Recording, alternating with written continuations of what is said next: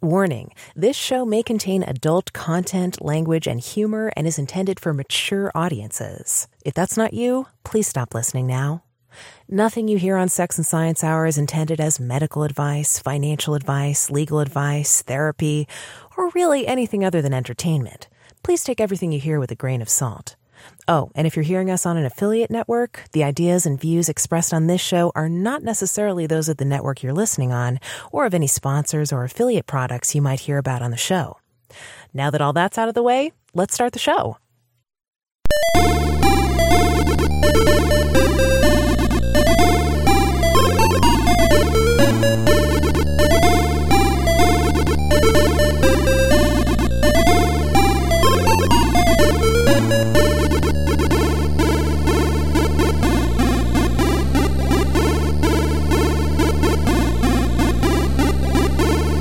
This is Sex and Science Hour with Brian Sovryn and Dr. Stephanie Murphy.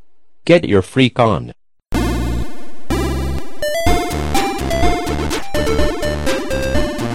Our freaks are on, and we're back! We're back. Look, Does this feel weird? I I don't know what to do. No, wait. It's been like two years since we've made a show.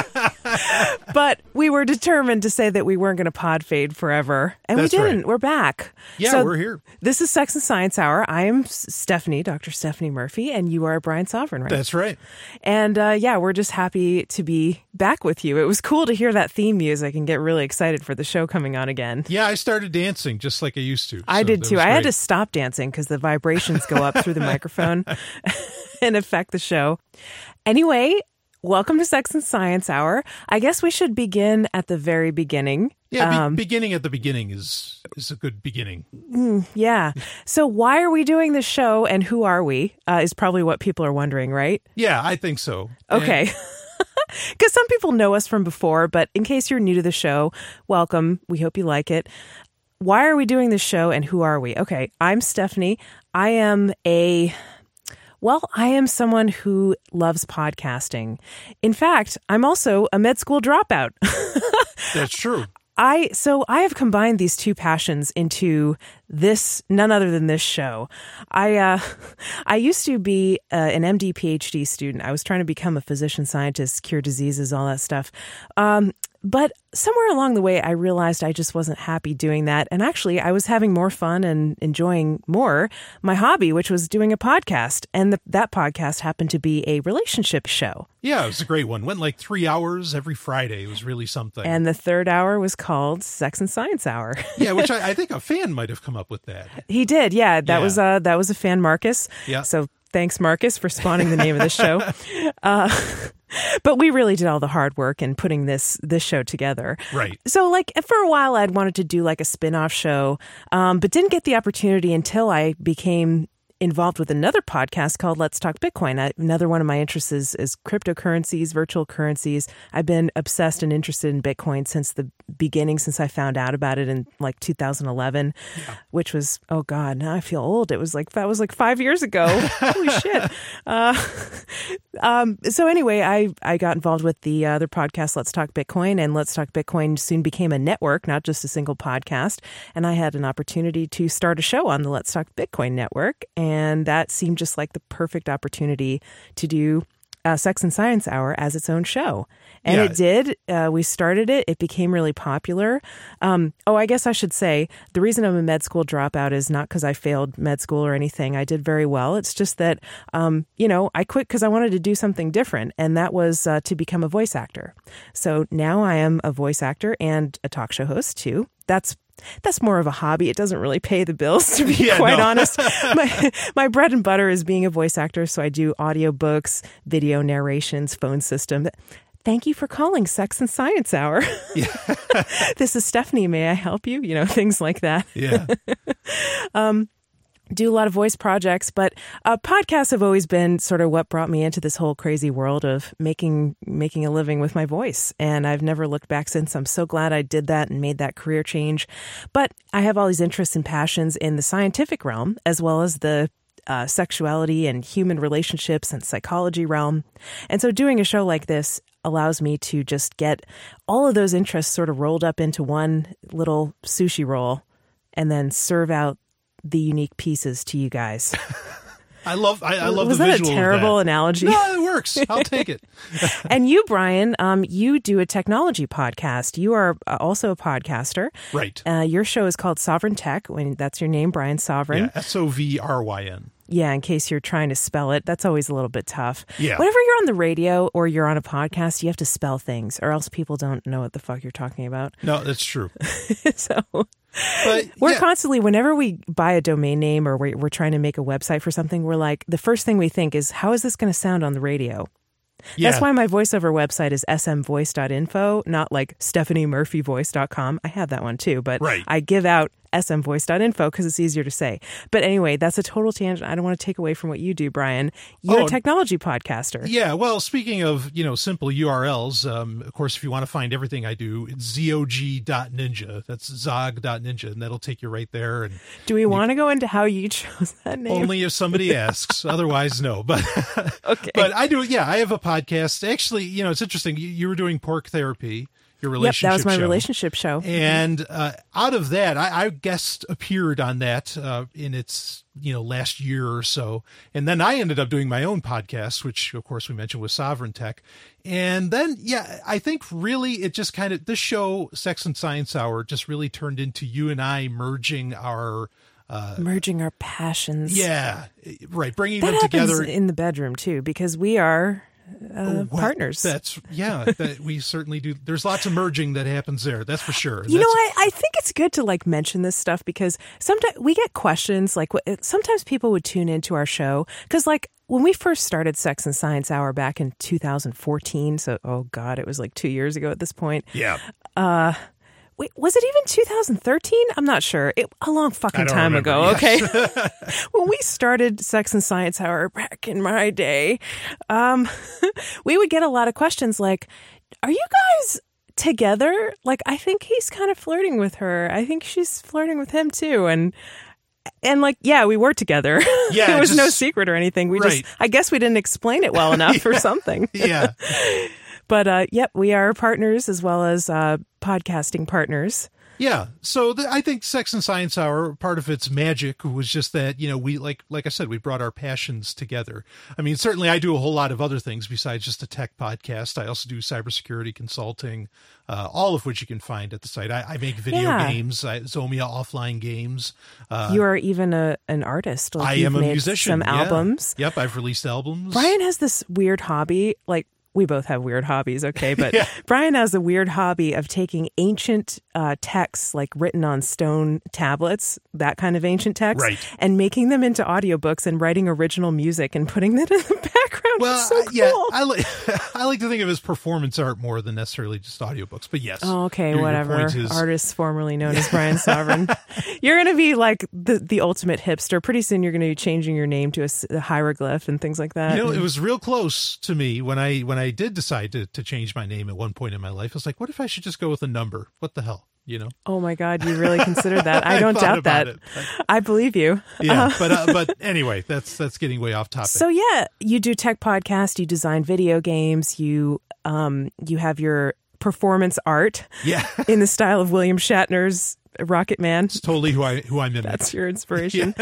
and uh, you have a daily blog. Like you do all kinds of stuff. Yep, I have in the Dark Android project. That's all about how you can get your mobile devices, uh, you know, private and secure again, because you certainly can't buy them that way anymore. At least not really. Right. Uh, so yeah, all kinds of things I do. Absolutely. So after hearing a little bit about ourselves and our interests, then, you know, it should come as no surprise that this show is about science and technology and with some sex thrown in there because that's fun. Yeah, because it's certainly the thing Right. we're most expert at, you and I. I think. Uh, well, We're the best at sex, according to each other, right? I'm just saying that you know, not. I'm not speaking in the abstract. I'm just saying that we certainly uh, exercise, uh, you know, those abilities often. I guess you could say. Oh, stop bragging. Just shut the fuck up. No one wants to hear about that. No one wants to hear. I think you're wrong, but let's keep going. Okay, so what are we doing with this show? Okay, we've said who we are. What are your goals for this show, Brian? Why are you, why are we doing this show together, according to you? Uh, why we're doing it together? Well, for one, I mean, certainly we've gotten great response. We wouldn't be doing this if people didn't keep asking, "Hey, when are you going to bring Sex and Science Hour back?" Yeah, because Sex and Science Hour season one got way popular, like Right. way more popular than I ever expected it to get. Uh, did Yeah. we did we sort of tell the whole story of that? Anyway, it, it started out as a show on the Let's Talk Bitcoin network. I didn't expect anyone to listen to it, quite honestly. I didn't think anyone was going to care, Right. But they did. yeah, it was insanely popular. In fact, I mean, just to give it, you know, we only did 20 episodes in the first season. Not even 20. We didn't even make it Was to it It was 19? 19. Wow. Okay. So we did 19 episodes. What is slackers? And- yeah, and and here's here's just to give some perspective. I've been doing Sovryn Tech, my show, for almost four years, and I'm just now approaching numbers, and really not even that Sex and Science Hour got. You know, as far as listens and downloads, inside of 19. It's got episodes. a great name. That's It all. I, that's It's what I can say. Great when SEO, you, right? You put sex in the title, people click on it, Yeah. right? I mean, who who doesn't want to listen to a podcast about sex where they might talk about sex Right. with a sexy girl who has a sexy voice Boy, I'll say. And her boyfriend? I mean, Hey. well, I don't. Maybe they don't like the boyfriend part, but I'm just I'm the I'm the the reaction. That that's that's why I'm here. You know that everybody. you're the you're the foil. yeah. No, you're so much more than that. You are know- totally a part of the show too. but I will say I love doing the the reason I personally love doing the show because obviously I wouldn't just do something because a bunch of people asked me to. That's you know that's kind of crazy. The reason I love doing it is because it it really makes we make sure that both of those main topics, sex and science, are fun. You know, instead of vilified Exactly. or turned into something that is completely impractical and doesn't mean anything to anybody. You know, because you read a lot of these uh, sex, uh, you know, or not sex, but science blogs, and I mean, it, it like they they have to come up, they have to make up news, and they start talking about science at a point to where it's really not personally applicable to anybody. As to where I like that this show, you know, delivers science news that is interesting, that isn't so much the theoretical but practical. Yeah, that's the reason I'm doing it too, Brian. I like the way you said that. It's because we basically want to do something to do a project together that's fun that we can work on together and enjoy together. Yeah. And what better way to do that than to just sit down and talk about fun things that we find interesting and maybe learn something in the process. And maybe you'll learn something. But, you know, learning is not required. The reason we're doing this show is hopefully to be fun and entertaining. That's really it. There's no agenda, really. I mean, No, it's it's, just it's infotainment. and it, as soon as it stops being fun for us, we'll stop. Which is Right. kind of what happened last time because we just got so overloaded. Oh gosh, don't kill us. I feel really, I, I have a lot of like anxiety about this. I feel like we, you know, we got all this feedback from our listeners that they really liked our show and we were getting a lot of interaction and a lot of buzz. And then we just kind of stopped. And uh, look, okay, I'm going to apologize to our listeners for that. I'm sorry we pod faded. We just, it was, we just couldn't do it at the time. We got too busy. We were trying to like make money and you know, podcasting is really fun, but it doesn't pay the bills. Now we're a little better off in that department. We're at a little place of a little more stability and we also have a different plan to try to make the show pay us, which, you know, we're not going to be asking for money, don't worry, but we've got a plan in that in that respect. We'll talk we'll reveal the grand plan a little bit later. Yeah, let's do that later. But when we started the show, it was really under a different kind of uh, business model, and that it ended up not working for us. So um, we got kind of discouraged, and we were like, "Well, what do we do?" And then we had to kind of take some time off, two years, and regroup. yeah, yeah, exactly. Yeah, I mean, because you know, doing a podcast, I mean, you do want you do it for you. You know, like when I talk about Sovryn Tech, like I do it because my opinions aren't heard, and in some ways, I think that's the same reason we're doing this show as well. That's another reason that's there. Yeah, I I mean, I feel like I don't care about having everybody agree with me, especially not as much as I used to. I I don't care if you agree with me if, as long as you, you know, Right. or I don't even care if you listen to my show. You can listen or not. If you like it, keep listening, right? Yeah. but um to I think it's nice to get some I lost my value. That's right. I think it's nice to get some value out of doing something, even if it is just for you to be able to get stuff off of your chest. It's nice to feel some vindication. And there's a bunch of different ways that that can happen with a podcast. And some of them I think are they're tough to get or they're or they're just abject failures on their own. Like there's affiliate links. Everybody's got an Amazon link, right? And we're going to have one too, and that's fine. Uh, you know, there's uh, you can do donations. Um, maybe you can get sponsors. You can get advertisers. But let me tell you, I, you know, I, amongst my many hats, I'm an advertising exec, and you could have one of the biggest shows in the country and it's tough to get advertisers. It's very very tough. Only you know only very uh, recently like in the past year have i been able to with SovrynTech to get anything like that so it takes time but you know but but yeah it, it just feels good to know that what you're doing you're you know expressing your passions expressing your opinions you know get some validation back and and that Yeah. that comes in you know it needs to be worthwhile so us pod fading before um you know yeah I, I apologize to the listeners too you know, Well, you I didn't like do it. I did it. It was my fault. I com- I accept full responsibility for the pod fade because you, Brian, have been doing your show consistently for like four years at this point. Every week, you yeah haven't new missed a episode week. every saturday yeah. Never ever. So it's the pod fade is my responsibility. I'm sorry about that, listeners, but you know I do the best I can in every aspect of life, and I just wasn't able to do it for a while. But now I'm going to try again. That's right. And that's you know hopefully you forgive me for that. But um yeah we do the show as a fun and entertaining show and you know to be heard to talk have our to express ourselves whatever. You don't have to agree with us like we said. It's really very low key and that's how i want the show to be. I, I don't want it to be like a dumb show by any means where we're just like oh let's talk about sex and porn you know? No. Yeah, yeah, yeah. that's not what i'm going for and I definitely don't want it to be like a hoity-toity show either, where we're like, "Oh, let's let's go over the newest discoveries in Nature magazine." And Oh, and then this this this happened in astrophysics this week. I don't want it to be like that either. Uh, so what I'm going for is something kind of in between and also like really fun. Yeah Does that sound good to you? It sounds great. I mean, are we going to do listener questions again? Because that was always yes. the best. Okay, let's talk about the structure of the show. So we talked about this why sex why it's called Sex and Science Hour, but we didn't talk about the hour part. So it's called that because it's an hour long. Right.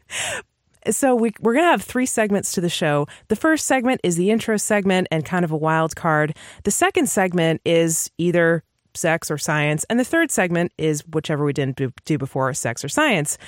And you can send us listener questions. We're going to do listener questions on the show. We'll Our- intersperse those. we will. Um, our email is sec- show at fuck. Our email is show at sexandsciencehour.com. It's not fuck at sexandscience. No. Okay. Let me start that over. Email show at sexandsciencehour.com. You can also email us through our new, brand new, shiny website, sexandsciencehour.com. Right? So we're going to do those three show segments, and we're also going to do an after show. Now, the after show is a real wild card because that can go as long as we want. And we're going to talk about whatever comes up, but we're also going to work in ways to monetize the show in there. But it's going to be really fun. It's not going to be like an ad because I know no one wants to listen to that. We're not going to subject you to it. You don't have to listen to the after show if you don't want to, but trust me, you're going to want to. We'll make it a good it'll- time. It's going to be good. Yeah. So. Let's do it. So that's our plan. Let's do it. Let's get started. You ready, Brian? Let's do it. Welcome back to Sex and Science Hour. It was almost like we never went away I know. Just get right because we really didn't. It was only for like two seconds. So eventually something might go in that break, but uh, for the first few shows, we're going to leave it just as Yeah, is. that's fine. I mean, we don't really need to promo anything. It's our first fucking show back, and it would give us a break, okay? Yeah, absolutely. I mean, it's good to just just shake it up and let us, uh, you know, take a breath Mm. and break up the show. And I, I want to say, like, we're not going to put like ads and promo. We're not going to fill our show up with like ads and promos to We're start not? out with. That's obnoxious. Nobody wants to listen to that. I was telling, uh, you know, we were talking about our plan for the after shows, and that's going to be like, you know, some subtle like ways to help us make money on the show, but it's not going to be obnoxious or in your face, and you don't have to listen to it. Yeah. So, Sex and Science Hour is blazing the trail for podcasts Right. to try to make it work for everybody. yeah. If you want like annoying ads, go on the internet. Don't you know? You, don't have to get them on. Go on the internet without an ad blocker, huh? Uh, who does that? well, I do sometimes. Only when I want to punish myself. That's right. When I'm feeling in like a BDSM mood. No, I'm just kidding. Wow. I'm never in that We kind of mood. went there. Nah. Like, we never go there. Hey, no. Okay, so Brian, you know, we took a break from Sex and Science Hour for like two years because, well, let's be honest, we just wanted some time alone, didn't we? Yeah, maybe we wanted some time alone. Maybe, you know, we're just so intellectual that we just needed We're to. so smart that we couldn't stand to be around people. And we've been telling everyone that for years, but now there's actually some science to back us up. You want to hear about it? Great segue, huh? Yeah, I mean, we just sound like absolute myself on the prima donnas. That one. Yeah. So there's a study that came out and it was reported in the Washington Post. We'll link to all of our articles in our show notes, of course, at sexandsciencehour.com and on SoundCloud, Sex and Science Hour. But um, anyway, a study came out and was reported on showing that people, okay, there were two findings from this study. The first finding was that people who live in cities and more densely populated places are unhappier, are less happy Yeah. than people who live in more sparsely populated areas. Yeah, I've so heard, basically, the more space you have, the happier you are in general. Yeah, I, I've heard a lot of uh, a lot of research on this, more than just what was in this story from the Washington Post. Which there might be an angle there, but we can get into that after. I mean, I've always intuitively felt that it was true. Uh, that doesn't count as science, by the way. It's just my f- personal feeling. Right. I I prefer to have more space, you know, Well- than to have than to live in a crowded city like New York or something. I know lots of people disagree with me, but I never actually saw a study to back it up on a population level. Yeah, absolutely. I mean, but I, I think it can be broken down. You know, you look. I mean, humans are animals. You know, uh, I mean, a- Yes. an advanced one, but you know, humans are animals. I mean, what happens when you put a bunch of the same animal into a very small cage? Oh, they fight. They fight. There's agitation. There's all these things. I mean, to think that those kind of stressors wouldn't affect humans as well. And I know some people say, well, you know, the city can be very freeing and all that, and there's there's some truth to that. But I think there are a lot of underlying things that go on in the human psyche that just don't get explored, and I think this is one of them. Can I tell you a secret that's going to make me sound like a total Oh, something? It's it's going to make people hate This is why me. people listen. Go ahead. Every time I go to New York City, Uh, I feel like I'm in survival mode, like I'm in the jungle or something. you are in the jungle. As somebody that grew up in New York City, that being me, you are in the jungle. I don't know. It just to me, who lives in the rural place, the sticks in New Hampshire, suburbs at very best. Um, I just feel like every time I go into a city, especially New York, because it's just bigger and more crowded and more busy and happening than other places, than even other cities. yeah. I just feel like there's all these new problems that get created that I then have to go go and try to find ways to solve. And it's very expensive. It's very taxing like just going out uh, me being like kind of introverted in some ways. You know, I go out into the city and like by the end of the day I'm just exhausted. I'm like, "Oh, I really need a like a retreat or something. I need to go and crawl in a hole and be alone for a while to recharge my batteries." Do you Yeah. feel like that too? Yeah, now I do. I mean, and even growing up, it was like because I, I kind of moved between upstate New York and New York City, you know, back and forth. Um, it, it, is there is you know it, it is the concrete jungle. You know, I mean, I think that's a fair that's a fair assessment to make of it. Uh, it it you get that there's an edginess. I mean, there's you know something that that like everybody learns in New York City is to say they're sorry. Like if you bump into somebody, you say you're sorry. You both say you're sorry though. It doesn't matter who blamed what or whatever. I mean, you just because you don't want you're afraid of a fight yeah, you just don't want. I mean, but but this is the thing is and everybody's on edge yeah, there's, constantly. there's this constant Short fuse. underlying agitation that exists with human beings living in the city. Uh, and you know, there's some people who say they love living in the city, but you know, honestly, I think they're they those might be the same people living in nicer parts uh, of that city. I don't know. There, there's yeah, maybe. I mean, not everybody lives in cities like by choice, right? Not every. Sure. Most we we did a, a study or we covered a study on the show during season one. I remember, which said that like basically most people don't move out of the out of like a 10 mile radius from this the town where they grow up Right.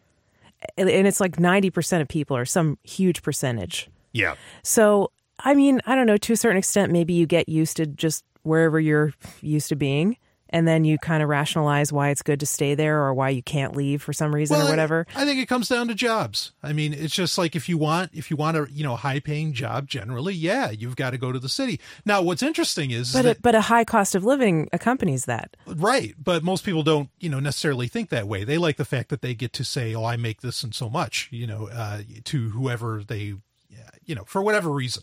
But what's interesting that's happening is, is that now, you know, where you have, you know, the internet, which is decentralizing the ability to, you know, where you need to work from. Uh, now people are going all over the world. They're not sticking in one spot. Uh, y- yeah, you know, but you know, it takes some mental uh, strength, or I don't know. It takes it takes somebody who's naturally a little bit curious to question that um, basically social norm Sure. of the status of having that high paying job in a city, you know? Sure, absolutely. Yeah, I mean, but I, I agree. I think that the city is, I mean, obviously, from an evolutionary standpoint, I think it's pretty obvious. Cities are not the way humans were ever like designed to live. That doesn't mean it's bad, but it does mean there's consequences, I think. Sure, yeah, especially when you consider something like the Dunbar number, right? Yeah. Which is like that basically people only have the emotional bandwidth for so many relationships, so many acquaintances. Yeah, it's maximum, it's about like- 150 people yeah, or something. 150 to 250, but even that, the, the Dunbar number breaks down even more to where actually to have really meaningful relationships, like like empathetic relationships, it's five to 15. Yeah, which You know, isn't very many. No, that's not a lot. Yeah. So now you don't have to limit yourself by the Dunbar number, you know, and technology certainly helps with that. But keep it in mind, you know, if there's something, you know, if, if you're feeling off or something's going on, well, I feel I feel like the Dunbar number limits me. I don't I Sure. don't want it to limit me. I like to think I have lots of bandwidth for tons of relationships and contacts, but the reality is I don't. Yeah, And uh, there are times when I fall behind on emails and messages. I fall behind on keeping in touch with people. I'm not very good at reaching out. Yeah. Sometimes my friends will say, Hey, I haven't heard from you for a really long time. I'm concerned what's going on.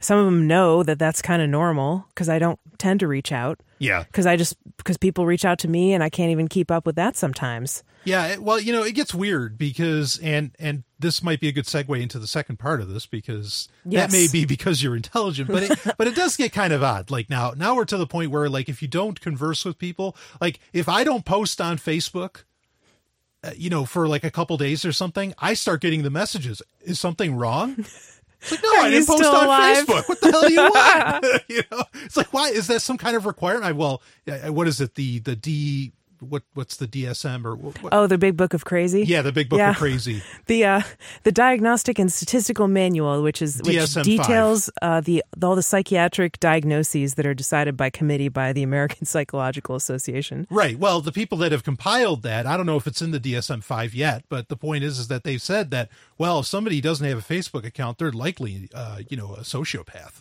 or they're nuts or insane. I mean, and that, Yeah. There are people lobbying to get that in there in the diagnostic criteria that you could be diagnosed with something if you don't post on social media. right? Which is crazy. When in actuality, maybe the more truth that this article kind of brings up is that no, those kind of people that don't need to post all the time and aren't interacting all the time, yeah, they got the might right just idea. be really intelligent. so or they like- just don't want to. I mean, Yeah. who cares, right? Like, what's it's not a requirement, like you said. So, anyway, this study found that people who live in more densely populated areas tend to be less happy than people who don't. But um, it also found that if you see like your close friends, most people, if they see their inner circle relationships, their close friends, often they feel a greater sense of happiness and well being. But people with high IQs, people who are, uh, you know, intelligent, if you could consider IQ a measure of intelligence, which it has a lot of problems. Don't get me Yeah. wrong. There's tons Yeah. of biases in IQ. I'm not a huge fan of it, the hugest fan of it myself. Right. But basically, high IQ individuals, they don't get that extra happiness from spending a lot of time with friends and close, uh, close individuals. yeah, absolutely. And I, and I can They imagine just want to be alone. Well, they maybe they just want to process what goes on for them, you know, and that's a good thing. I mean, that you know, that's something else too that happens for so many people. You know, they're so busy looking at their screens or looking around the city or whatever that they don't really get the chance to really process what happens to them throughout the day. Right. and they start to normalize potentially some very unhealthy things. Uh, oh man, I feel like most people don't have a lot of time to process or don't take a lot of time No, to process what's yeah. going on for them. Some of that's intentional because sometimes you you see or experience stuff that's stressful, traumatic, depressing, you know, Right. unpleasant, and you don't want to take a lot of time to dwell on it. You'd rather just kind of forget about it, but I don't know, there's some people that really do need a lot of time to sort through what's happened to them in their life that day or that week or that year. Yeah. And it's hard to do that when you're interacting socially with people because that also takes emotional bandwidth and firepower and energy. Yeah, absolutely. I mean, and I think there's other aspects to it too, because you know, I think a, a lot of I don't, I don't want to say high IQ, but like people that are really self-aware, that that engage in critical thinking. Um, I think they like to be the best person they can be. I think that's a byproduct of how they think or you know or uh, their processes through their day and because of that i think that they want to limit their social interactions maybe sometimes and i'm not saying this is maybe maybe this isn't a good thing but you know maybe they just they want to be the best person for you or they want to give you all of themselves to be able to help you and maybe they know they can't and so they're kind of standoffish or something like that i mean Or you th- think there's maybe so they're- much behind it You think maybe they're they're trying to sort of get some feedback about like how they're doing. You know, they're kind of reflecting on, oh, well, how did that go? Before I before I engage in any more social interactions and spend this energy on that, how did this last thing go? Yeah I, I think that's a total possibility. Sure, sure, absolutely. I, I think there's a lot of reasons that you know that that certain kind, and it doesn't have to be you know Asperger's or whatever. Like it, it can just be straight up, uh, you know, just that that they want to process what's going on for them, and you know you got to take time to do that. Absolutely. Yeah, you know, but I, I want to bring up if I if we have time. Yeah. like, I want to bring up that there's the potential that the you know the Washington Post is run by um or is now owned by Jeff Bezos, the the CEO of Amazon. Okay. Okay, and granted, this is a guy who's Is invested. this the beginning of a conspiracy well, theory? I'm going to toss it out there just for the giggles. I don't believe this, but I'm going to toss Uh-huh. it out there before someone else says it. But I mean, there's the chance that, you know, he loves reporting on this stuff because really he makes a lot of money off of introverts. You know, he, I mean, he really does with Amazon. Oh, you don't even have to go to the store. You know, we'll bring it right to you. That's totally me. I'm raising my hand high. right. So, What is better than not leaving the house? Brian, it this happened today. Okay. Today, I had a reminder on my calendar that um, a mailbox that I have at a mailbox store was expiring and I had to renew it. right. And I was like, man, oh, I, I, I'm sitting at the kitchen table with my head in hand. And I'm like, oh, and you're like, what's wrong? What's wrong, sweetie? And I'm like, well, my, mailbox is expiring, but and I got to renew it, but I just don't feel like going out. I, I maybe I should call them and see if I can renew it over the phone. Oh yeah, I'll call them. So I did, and I was able to and you renew. renewed it over the phone. Right.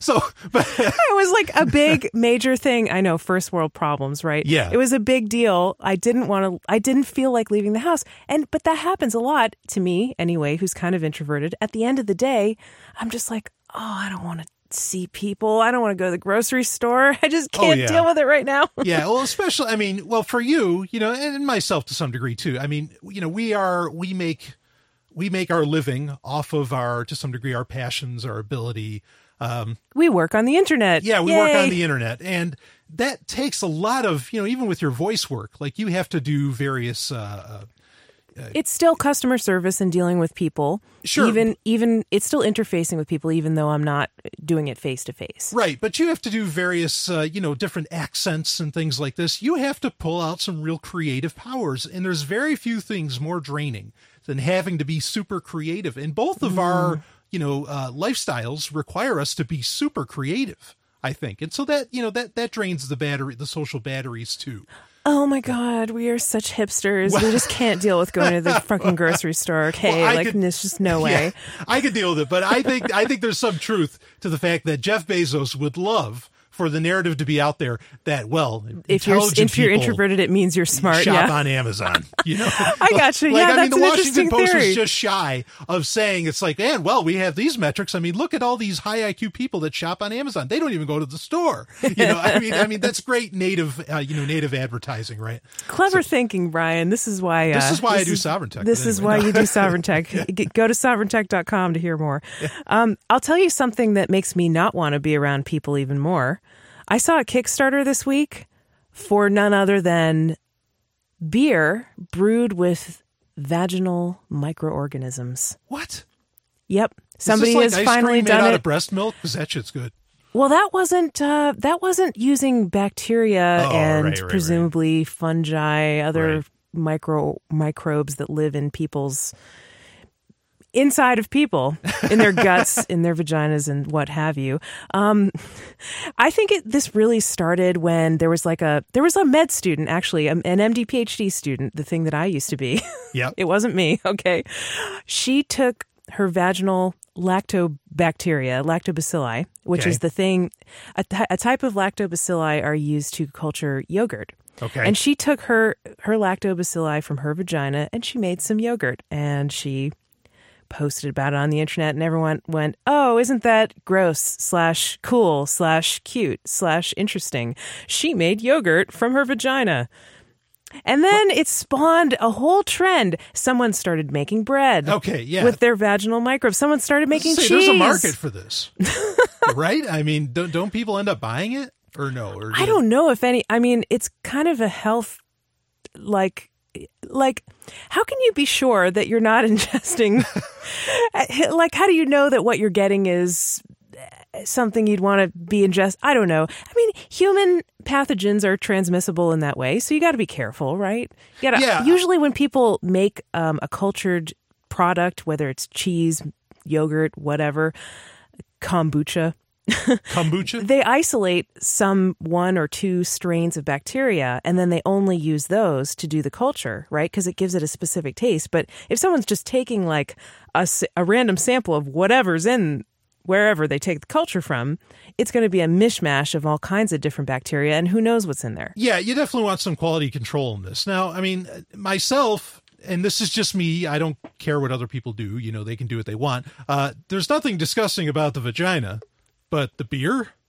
I know. I have to say, I'm I'm like more turned off by the beer. Yeah, than I mean, the, I'm an uh, absolute than the cultures that are used. Yeah. to it. so I, I really don't care about the beer. But I mean, making stuff out of well, aren't there like whole cults like in China and some other areas where they're big on drinking, you know, various vaginal juices? And, I thought it was drinking like semen because it's like Oh, yeah, some kind of taboo or cultural myth where, you know, it represents like male power. And there's like Yeah. these cults where these women try to like obtain semen and then they use it to like empower themselves or something like that. Um, I don't know if that's really true, but I've heard it. Well, one I think is true. I do believe that there is uh, really like an old, in just for a blanket term, pagan uh, practice of drinking menstrual blood. Like that, that's and it's considered You know- to be very, you know, uh, really virile. Uh, you People know, do all kinds of stuff. And you know what? The vast majority of people throughout humanity have not died from it. Good for them, right? I'm not going to argue with, with people's practices of eating fermented foods and so forth. It's probably actually pretty healthy.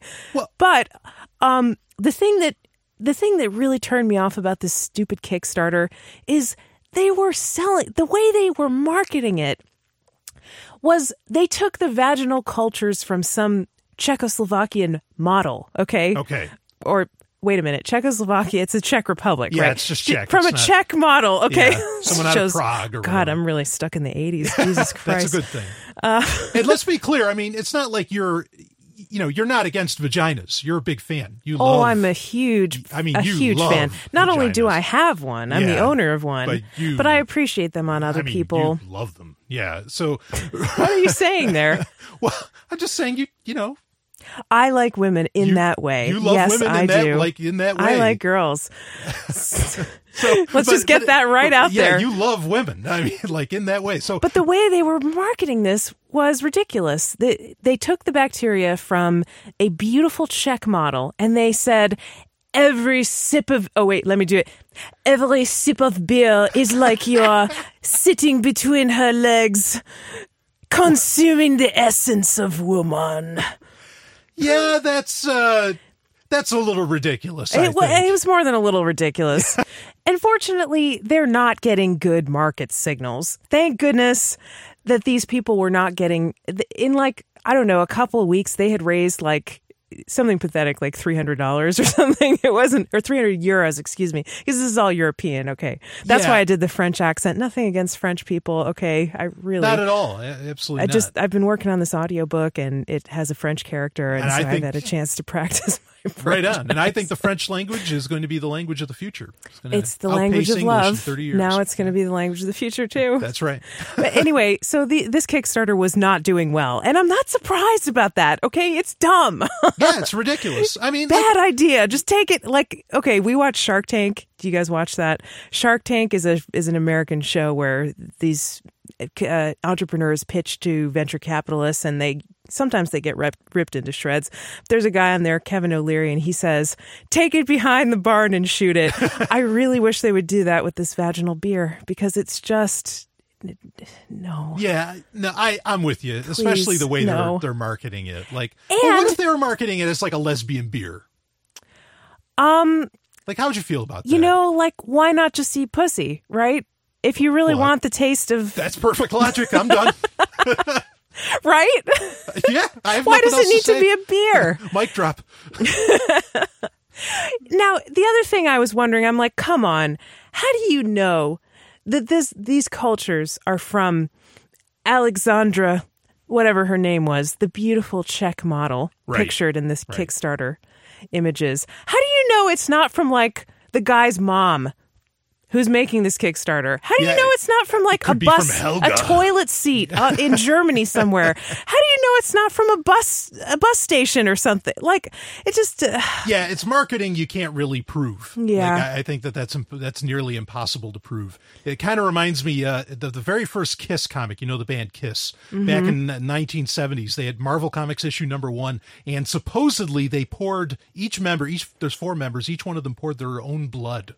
An own little vial of blood into the ink and all that stuff. oh, It's that like, sounds well, you- like such bullshit. Well, that's the thing. You How can't are you really ever going to prove it, right? verify that? Yeah. I mean, you can think that if you want. Right. Maybe some people, suckers, will believe it and they'll pay extra for it. But Well, they're a great band and great marketing geniuses. I'll when that's your that. main thing that you're marketing it on, yeah, I mean, you need yeah. a little more proof. Yeah. Someone get a blockchain in there. I don't know. I don't know but, how but that just would help. you know, I just want to say really quickly that I want a trustless beer.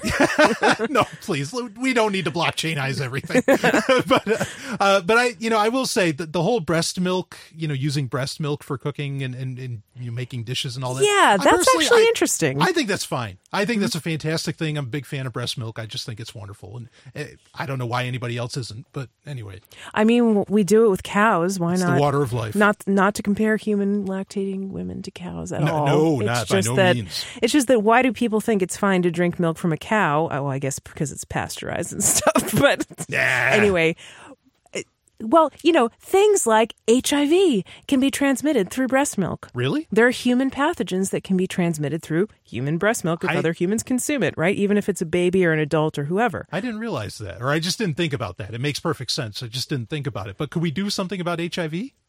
Well, now we may be able to segue. Gee, golly willikers. Um, I wanted to talk about this story that you sent me, Brian, because I thought that was pretty. This was pretty cool. Um, HIV genes successfully edited out of immune cells. So some researchers from Temple University took the um, CRISPR gene, which is like a CRISPR, not gene. CRISPR is a gene editing It's a technology. little, uh, It- molecular machine. yeah, it's very exciting uh, what it seems to be able to do. Yeah, it can go in and target like specific regions of DNA and then just cut them out. That was Yeah. a weird noise. I don't know if I'm going to leave that in, but anyway, um, no, this is part of the rule with this show. We don't edit. Okay, we don't have.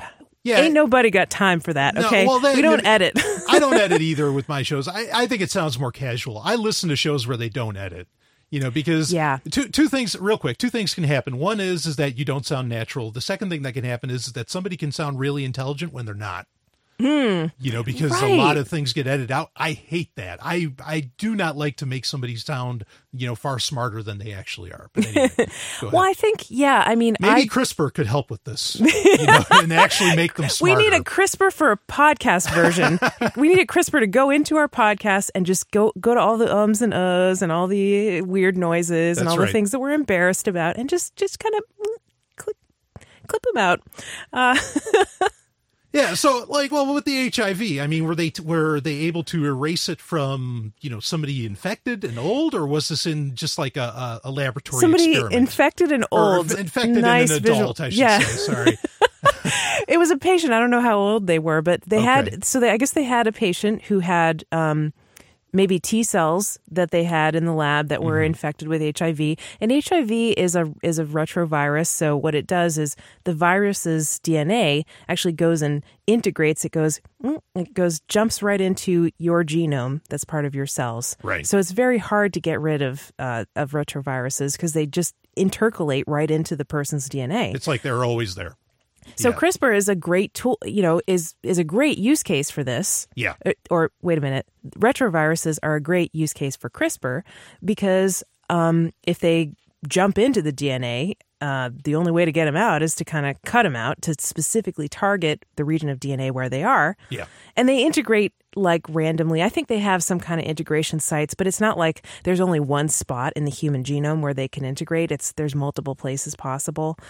And uh, some retroviruses can cause cancer because they just randomly integrate into the DNA and they can disrupt like tumor suppressor genes or other create other oncogenes, genes that lead to cancer. So anyway, it's bad news. Um, but you know, interestingly enough, like the human genome actually has a ton of DNA in it that's foreign, that's not human, and it's from. Aliens? retroviruses. Oh. There's these things called transposons that are just like random little pieces of DNA that kind of jump around in the genome and then just we get think of them as into our DNA. now. Yeah. I mean, Well, we like- don't really know like where they come from or like why they're there. Right, right. it just seems random. Yeah, you're right. They're not random, but like we think of them that way because we don't really have a fucking clue what they're doing there. Right, 'cause there's a lack of understanding. exactly. So, anyway, now these scientists have actually gone into these immune cells and edited out the HIV parts. Isn't that Great. cool? It's amazing. I A hope they can do that eventually because no one wants to take expensive drugs that have side effects their whole lives. Right. And hopefully, eventually, HIV will just be like the common cold where you just get rid of it. I hope Wouldn't so. that be cool? That would be cool. This is Sex and Science Hour. My faith in humanity is restored after that vaginal beer thing now.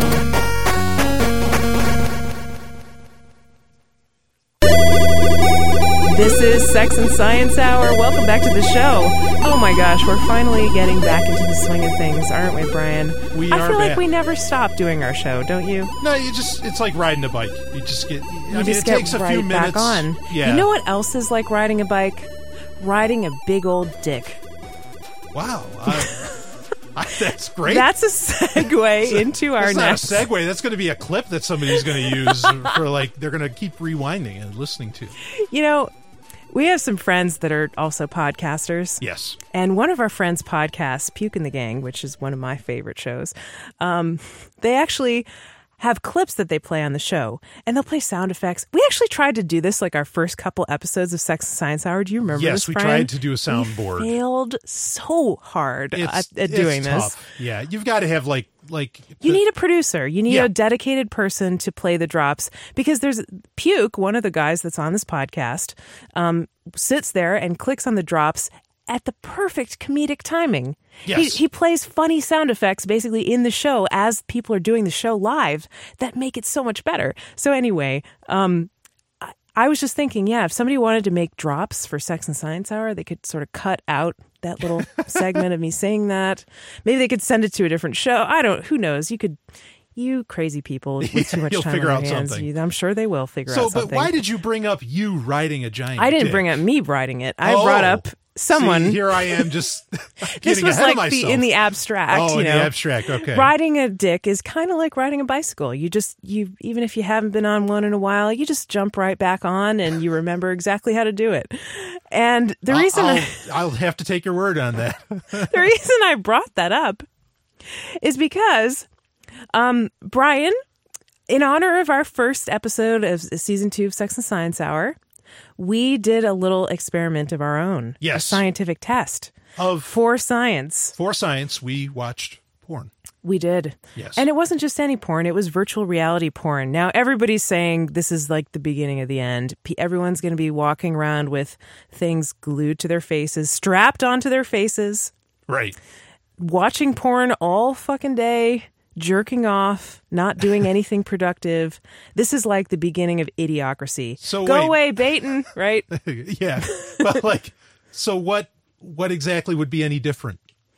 than the way things are now. They- See, that's a good question. I don't think it will be different because so what we did is Brian, you you've been interested in virtual reality. I am so bullish. all on- kidding all yeah. kidding aside you know it is actually a, virtual reality in general not just for porn but Yeah. for for all different kinds of applications and i think actually you're most interested in kind of the community aspects that are potential with virtual reality Yeah. of virtual communities sort of um Yeah. escaping the matrix and even transacting like virtual currencies and how they Right. integrate with virtual reality there's a whole there's a lot of interesting stuff there and i think it's interesting too you've given talks about this before right Yeah, I have. I mean, I've been interested in it really since I was a kid, and I played the Nintendo Virtual Boy back in the early '90s. Like, I was like, "Oh, VR, here we go." I Uh, never but I don't remember that. Yeah, th- that's that's a whole topic on its on its own. Uh, but but Listen to case, Sovryn Tech for yeah, that. I mean, you know, I'm not even, and I'm a big time gamer, but I'm not even excited about the gaming aspects of virtual reality. I don't even really want to play VR games.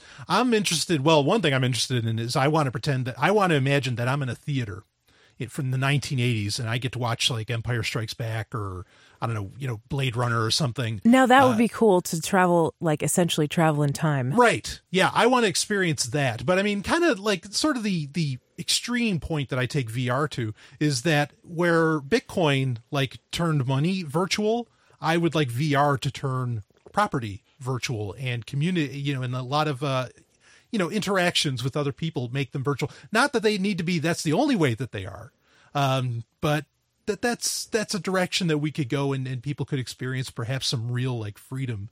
Uh, I mean, imagine somebody. Well, you could do things that you couldn't do in meat space, right? yeah, exactly. I mean, imagine the way like somebody that lives in a very oppressive culture, which you know, really, folks, there's even parts of the United States that are still incredibly oppressive, and you could put on a VR headset, and for a little while at least, you could you know be somewhere that's just the exact opposite of you know conservative culture, whatever that may be, and that could really you know until you can you know work hard enough to get away from it yourself, uh, that could be a really great pressure release valve, you know, and, and among other things. But I mean, that's a whole other topic. But yeah, we tested out porn because We yeah. So one of the first applications, obviously, that's coming out for VR is um, porn, and there's a Pornhub app, right? yes, Now, now like, I should we should both say right that we really I don't watch porn. I maybe I like once every six months, maybe, but uh, not even if that. Like, I'm really not a porn watcher. You aren't either, right, Brian? no, I, yeah, I, I don't care for it. and and uh, believe me he's not just saying that because i'm right here because i don't care like if if you wanted to watch porn i would be like yeah let's do it Well, together or something you know i wouldn't I, I wouldn't get jealous right Yeah. i wouldn't mind if you did it unless it was like really interfering with your life in some way and clearly having some negative effects but you know there's no problem with brian saying he watches porn if he did but he just neither one of us just really does No, right. I mean, and I've been on porn sets. I lived in Van Nuys for a while. I mean, I know I know the deal. And believe me, anybody if if you spend a little bit of time on a porn set, porn loses a lot of its luster, pun intended. but uh, yeah, I mean, that's just that's how it is. it, the phrase you don't want to see the sausage being made comes to mind Yeah, and pun intended there too. Oh, that was terrible. but uh, but in any, ca- I mean, you know, so VR porn is definitely the first, and a lot of people think is porn is what's going to take virtual reality to the next level. Um, and Pornhub, amazingly, came out with a completely free uh, porn videos, or you know, uh, VR porn videos that you can access through the website. Though you do need some kind of a front end player. They they have, uh, of course, iOS is so locked down. I mean, iOS won't even allow farting apps. They're sure as hell not going to allow a Pornhub app.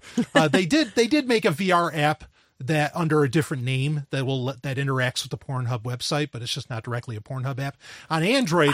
yeah, Wow. yeah, it- right. And not that Google's necessarily any better because they don't allow for you to have the Pornhub app in their in the Google Play Store either. Uh, Google's just as just as bad. So how did you get it? Did you Well, download it right from the, website? difference the difference is Android because Android is a more a more open system, not a perfectly open system, but a more open system. So you can download alternative app stores or alternative apps outside of Oh, you got it Google from Play the Store. F-Droid store. Uh, well, not F-Droid, but just right from their website, which is fine. I mean, that's how Oh, you cool. get. That's how most people get software for their computers. So good, you know. I mean, I think that's that's something that that needs to happen in the mobile space. uh, you know, Gotcha. to to download independent apps. Well, that's an interesting aspect of this that I I was blissfully unaware of until just now. Well, you were just so hooked on the porn. I mean, I put the goggles in front of your uh, face, and that was that was game over. So I will say we watched. So we down Brian downloaded this this app and Right. we watched a couple of the videos and we couldn't.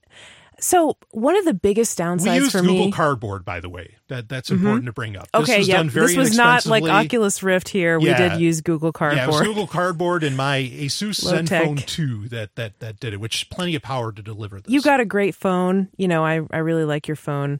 Um, there was no no problem there, and no problem with Google Cardboard either. But one of the things I really dislike about um, VR headsets is that I find them very uh, hard on my eyes. I I do not like um, the cross-eyed stare feeling. Mm-hmm. I can't watch it for very long because my eyes start to hurt. What about you? Well, I don't I don't run into that. There is a I forget what the exact percentage of the population is, but there is a percentage of the population that may never be able to really take full advantage of virtual reality. Oh, great. Well, that's probably me. I'll be the 1% walking around on the Well, I mean, yeah. while everybody else has I- things strapped to their face. You might be the saviors of the human race, but, but I mean, you know, they like they get sick easy, or maybe they just oh, don't Oh, like the view terrible. all. Yeah, I mean, sick, granted, sick to my stomach and literally feeling like I'm holding a cross-eyed stare. Yeah, I don't run into that issue, but I will say that there are plenty of very inexpensive technologies coming very quickly down the pipe that will solve the motion sickness. What you're describing, I think they'll solve that as well. A lot of these things would get solved. Uh, Mm-hmm. Well, so that's I, I will keep an open mind, but right Yeah. now, for me, it's it's not working too well. And the other thing I disliked about it was that we couldn't enjoy it together. We couldn't sit there next to each other like we could if we were just watching a TV screen. Watch Yeah. it together, look at each other, and say, oh, "Did you see that? Yeah. Whoa! I can't believe she just did that. Yeah. Oh my god! How does she fit it? yeah.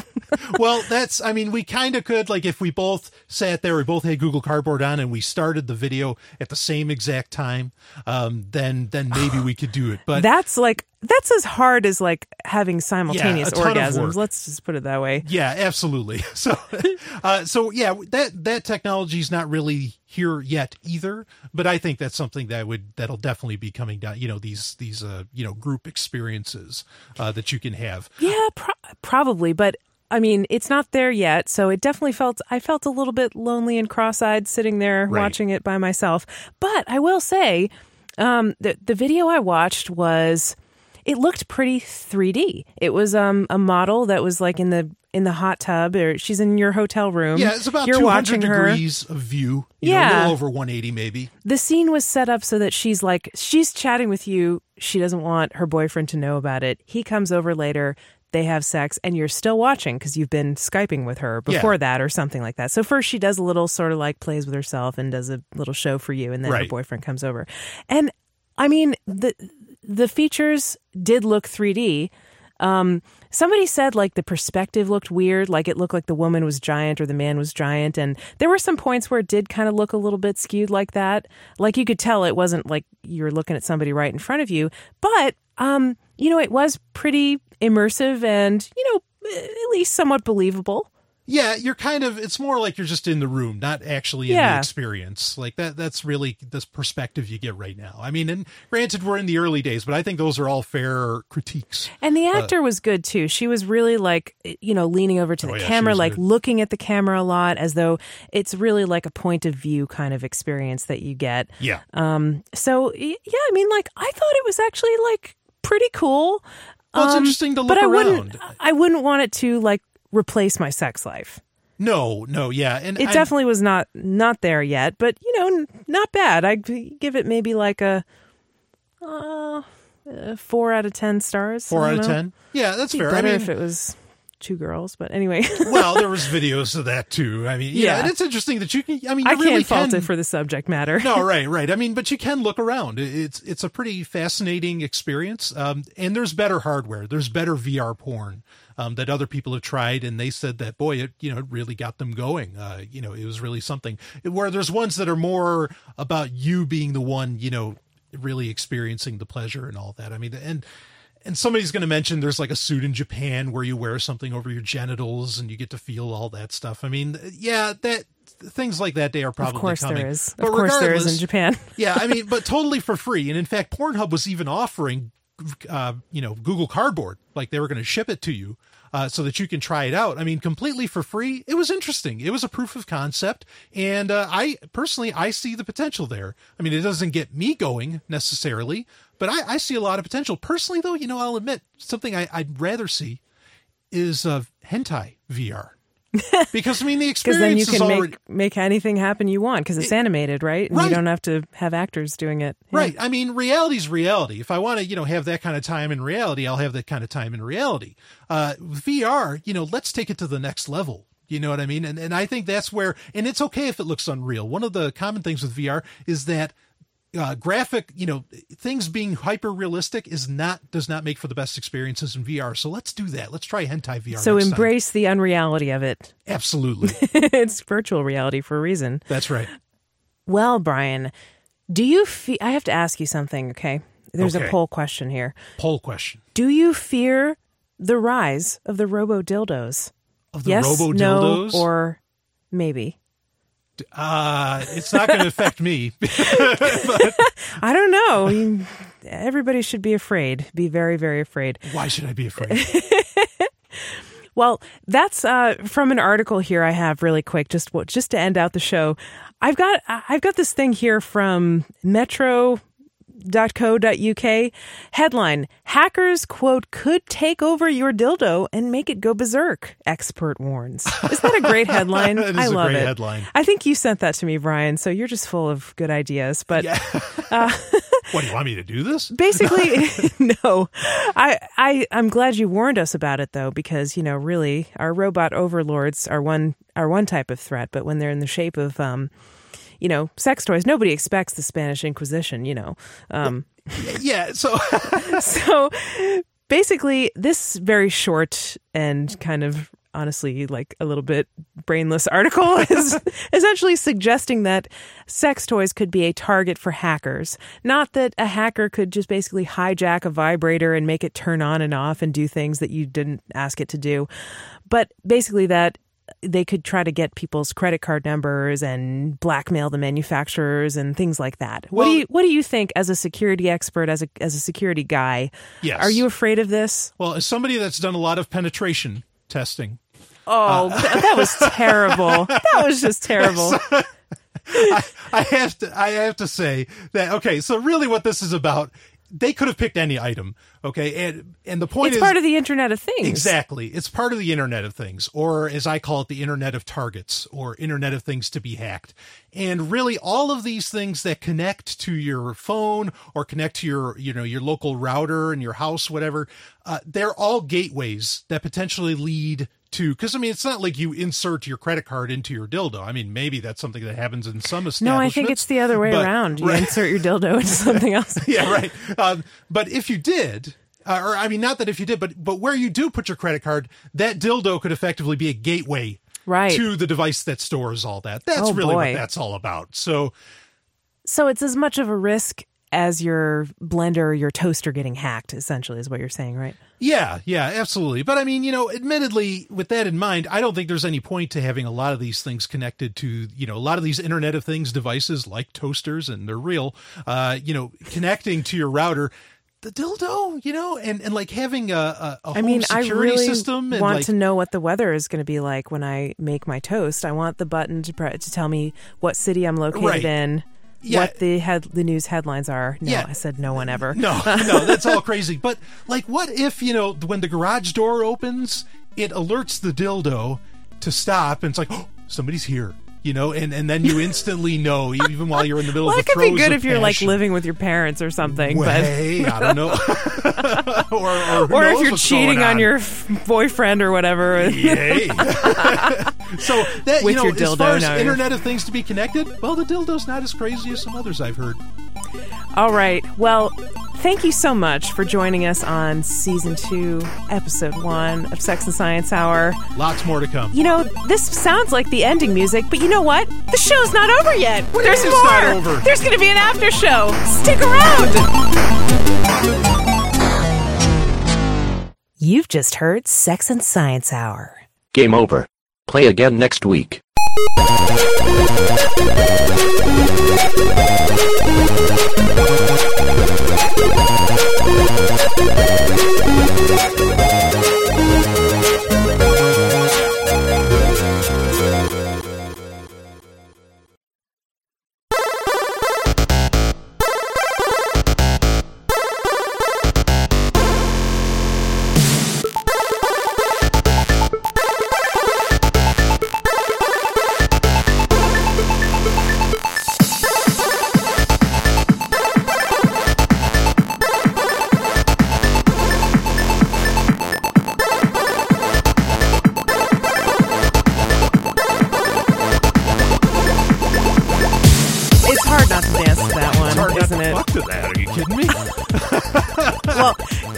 Your pants for just a few more minutes, All right, okay? just a Because we're few going to have an minutes. after show here. right, yeah. So, okay, And then this we'll is have an new. after show. We told the listeners we were going to be back with an after show, and I, you know, I need to work on my hosting skills. They're getting a little rusty because, quite honestly, I, I- haven't been the main host of a podcast for a while. You but sound fantastic. oh, thank you, Brian. You do too. That I thought that was a good show. What did you think? Yeah, I enjoyed doing it. I mean, I don't want to, you know, pat myself on the back too much, but I thought it was a, it was a good time. Oh, we can we can pat each other on the back. That's fine. Or we could we could have some auto back patification. Auto back ratio. All right. Okay. Uh, you know that's something. I, you Yeah. know, ba- the back is not an erogenous zone for me in any way. Like, You don't like having your back rubbed or shaved? Mm, like- I've shaved your back. Wow, you really had to say that on here. All right, no, well, I mean, it was really fun. Like I actually love shaving your back. It's Yeah. not really sexual for me. No, yeah, It's so- just fun, you No, know. yeah, it's nice. it's fun to see the result, you know. Yeah, I, all right. I like getting you know washed down and whatever, like a you know like Who some, doesn't? like It's- some ancient Hebrew gladiator Yeah. or something like that. But uh, It's like but a spa treatment. right, but yeah, really like overall, like I know a lot of people are really into you know oh yeah, getting you know breaking out the massage oils and getting a massage turns them on. And believe me, if you know the person I'm with loves that, I'm gonna do it. But yeah, it doesn't do anything for me.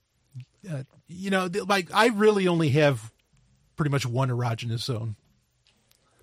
That- Your brain. yeah, well, mental stimulation's number one at all times. But uh, yeah. Anyway, just saying. All right. Now people Well, know a no one lot of thi- cares. this is the after show, folks. We told you you'd love it.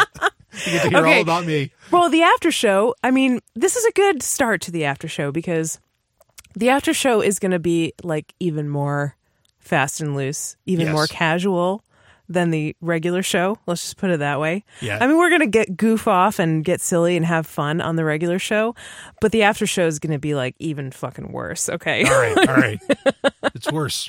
so get ready. Um, and with that in mind, you know, I forgot to say, like, so we are recording this in advance of our relaunch date, and I'm not going to tell you when in advance because I don't want you to know, but um, I don't want you to judge me for it. Uh, let's just put it that way.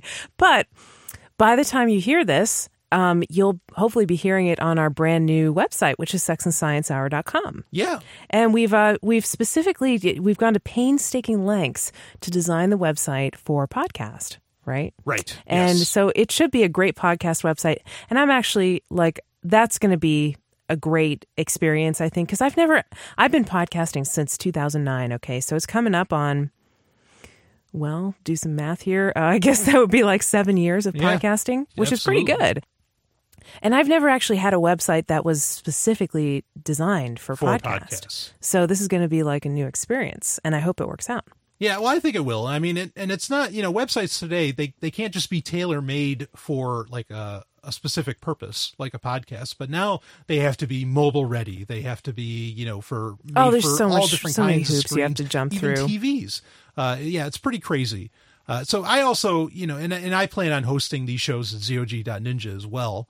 Um, and we have a whole social media rollout planned. Uh, we're actually, this is kind of, we're going to be on Twitter. Uh, we're going to be, uh, Thanks to you, we're gonna. Brian is going to be on Twitter yeah, with Sex and Science Hour. Right. Um, I think there is a Facebook page. Is there a Facebook page? Oh god okay, so I created a Sex and Science Hour community on Facebook. okay. So I will not be in charge of that whatsoever. But no. yeah, and and I honestly, I have, I, I'm tell. Okay, I'm going to solicit feedback from the listeners because I'm not sure if it's worth it or if anybody wants to have a Sex and Science I think this is a great idea. So why don't you let us know if like if you really really really want to be part of a Sex and Science Hour Facebook lounge, you know, let's Right. just call it so that you can meet other people who listen to our show and interact with us. Maybe no promises there cuz I mean, there are times when I just don't want to look at Facebook or deal with it. I- okay? I can't stand I don't want to be on, on everybody's beck and call for free at 24 24/7 on Facebook. Yeah. I do not want to get into that because that'll just make the show less fun for me honestly like Yeah. I, I don't want to be spending my life on facebook i try to get away from it as much as possible actually Yeah, I mean, there's definitely there's podcasts out there that have Facebook groups where the hosts don't get involved at all, and they have another person that moderates it and all that's that. true but i don't want to do But- that either Well, that, that feels feels like totally like oh like my intern can do that Yeah, you know like yeah, I don't but the reality is like we have to make a living and we don't get paid to be on facebook i don't get paid to be on facebook Right. And I don't I'm not interested really in creating a situation where I do get paid to be on Facebook because that's not what I prefer to do. I like to do voiceovers and I'm going to work and talk Yeah. to my clients and do audiobooks and practice my French accent. But I mean, we definitely will have a Twitter uh, account set up, and I will be eyeing that uh, personally. And uh, we'll also actually, this is something that people, you know, new listener or people that, that say never listen to Sovryn Tech, they might not know about. Uh, but there's a website called quitter.no, quitter.no, not Twitter, but Quitter. Um, and I will also be managing the. You're the such a quitter. Yeah. I, Don't be a I quit. quitter. I'll quit Facebook. I, I love that name actually. Yeah. And the guy who runs it is super cool. You actually had an awesome. interaction with him. We should give him a little shout out. Yeah, he, he's a he's a great guy. Uh, sadly, his name is escaping me right. Now. Oh fuck, second. that looks so bad. I'm sorry. That's all right. okay, well it's the after show. We're playing it fast and loose. Yeah, there you go, folks. but uh, but just a, just a great great guy to interact with, um, and an awesome little service. Quitter is like it's like Twitter with a thousand characters instead of 140, and that's the and it's also totally federated, totally open source. It's based off of GNU Social, Mm-hmm. uh, which should excite. A lot of people, especially if they're interested in cryptocurrencies and all that other stuff. Uh, federated is a good thing. It's not federated as in federal. It's federated as in it's decentralized. Uh, you know, like email is a federated service. It doesn't have like there isn't one central server as much as Google would love it that controls all of email. Okay, there's servers all over the place. Uh, Um, thank you for making that distinction because honestly, like when I hear the word federated, I know what it means, okay, but Right. I have a visceral gut reaction where the first thing I think of is like the federal papers or what is the- Exactly. the, uh Alexander Hamilton.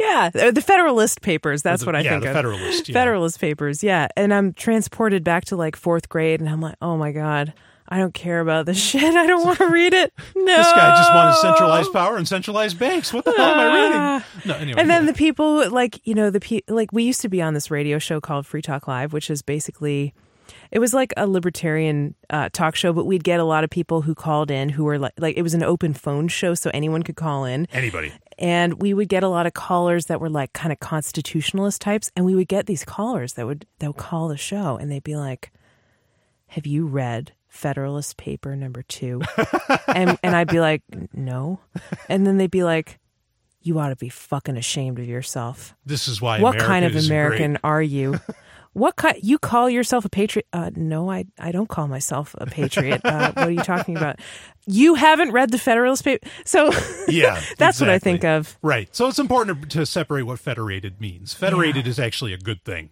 Um, you know, it's not necessarily completely pure pure, but it, it's a very on. good thing. Stephanie, get that connotation out of your head. yeah. So yeah, I, but I like that that you're asking. You know, what what features perhaps listeners would like. Uh, you know, would they would a Facebook group be viable? Uh, you know, and things like this. Uh, but there there'll be other social media avenues and all that. Should we mention the Patreon? not yet. I don't want to ask for money yet, and we're not going to ask for money yet. Right. We're going to do a couple shows and then ask for money. no, but we should. But that's a good actually excuse to talk about like what our normal after show format is going to be like because right now we're just gassing and just talking about the show, and that's Mm-hmm. Yeah. fine. And we'll do a lot of that on the after shows as well. But what I'm envisioning, what I'm envisioning for the after shows anyway, and you can tell me your input, Brian, as well, and you can tell us your input, listeners, if you want to, um, is that we're going to do an after show that's going to be us talking, but we're also going to talk about um, our Amazon stuff. And what I mean by Amazon stuff is when I've done podcasts in the past, this is a little bit of shop talk, so just bear with me, okay? This is like a little inside baseball, but it'll all be relevant to why you're listening to this anyway. So just be patient. Um, so anyway, I've done podcasts in the past, and it is hard to make money at podcasting. Most Yes. most podcasters don't make money off of podcasting. If you get into the really big download numbers, if you're getting 10,000 downloads per show, you can strike up a contract with Midroll, which is one of the basically the only company who who does like farming out of podcast ads, and that's why you hear like a lot of the big podcasts. They'll have They all have Squarespace. Yeah. Audible, Casper. You know, uh, what was that one? Uh, NatureBox. Yeah, Yeah. Dan Savage Yeah. has, and so you know you get you get into a situation where the big major podcasts have a few advertisers that advertise on podcast and they're all kind of vying for those advertisers and they end up on mostly all of them and you know you, you'll hear those kind of ads on podcasts. A lot of those ads are brokered through a company called midroll Right. which basically um, companies who want to advertise on podcasts can go to midroll and say hey we want to advertise on some podcasts. Give us some podcasts that match our description. And they'll put a description of what kind of show they want. You know maybe they want a clean rating on itunes and they want a certain link to the show, a certain demographic. Maybe they're not that picky. Maybe they just want download numbers. And then any show that matches this criteria can put an ad for that company in their podcast and get paid.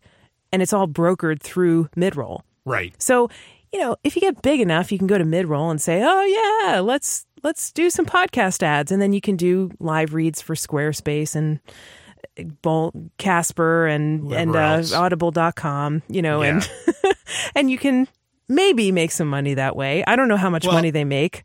Admittedly, midroll will not. If you're a daily show, they won't. They don't know what to do with you. And if Oh, they only do weeklies. Yeah, And- that's another thing. There's some content. There's some content restrictions Right. and format restrictions. And if you do anything political, supposedly they won't deal with you. That's what I've been told. But then I'm 100% certain Well, Dan Savage, Dan Savage. has midroll, and, And he, starts every show with a political rant about how he supports anyone as long as they're a Democrat. Oh, it's so mind numbing. Uh, so, so yeah, so mid roll, you know, even if you meet their criteria, you might not meet their criteria. Right. I, I think they're very It- sketchy. but company. liberal doesn't count as political, right?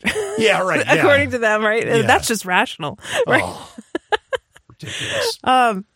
Anyway, yeah, I, I don't want us to get too political either, but let's just say we're not Republicans or Democrats. We, we really don't like, we're just not into politics at Yeah, all. we're We, hate all agnostic.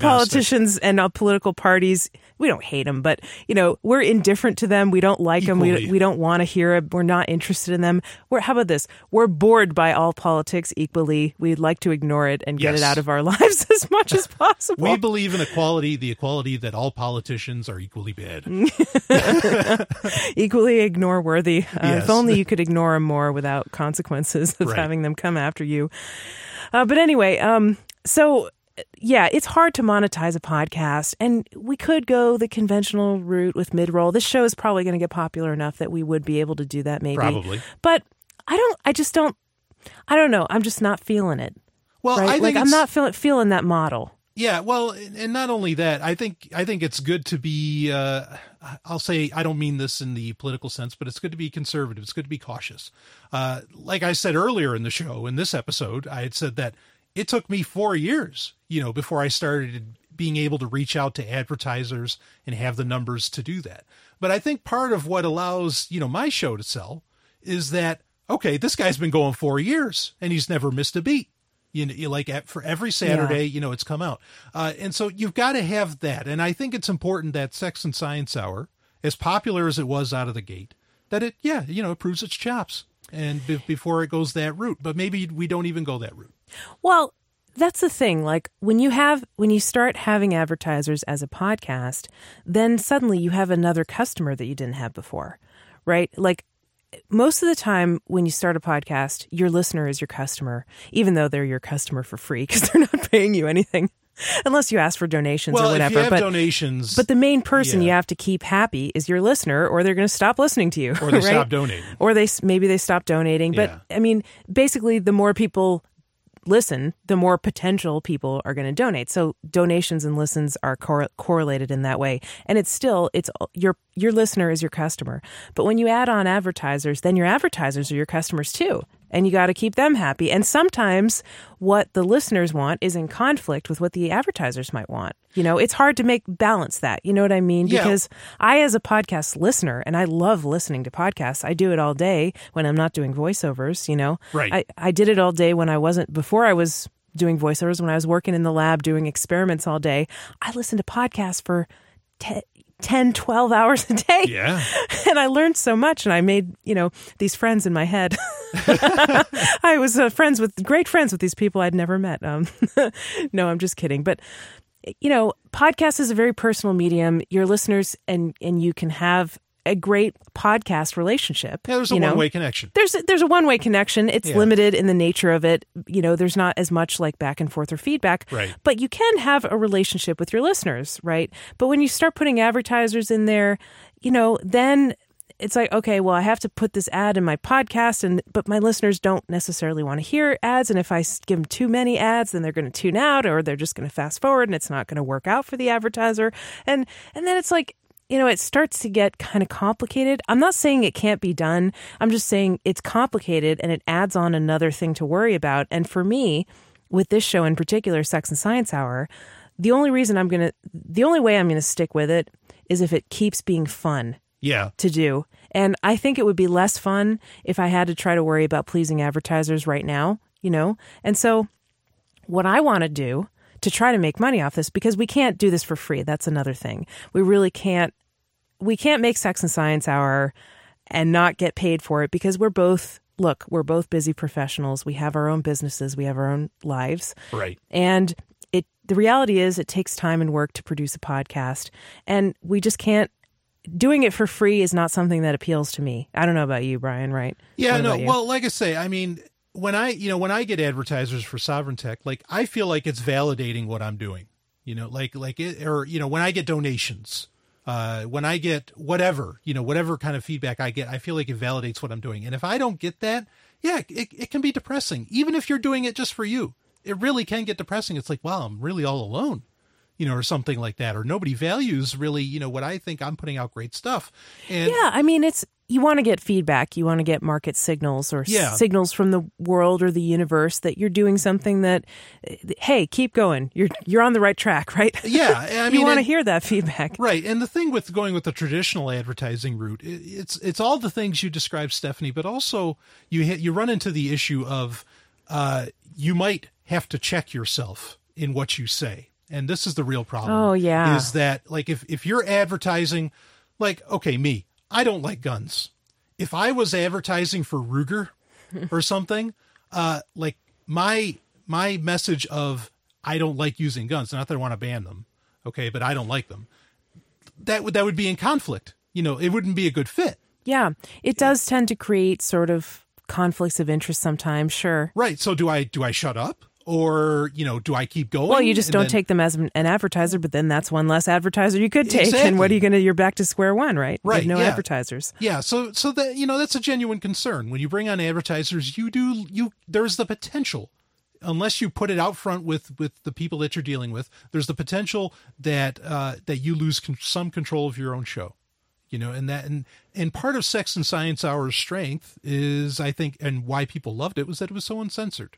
Anything could get said. And that's important.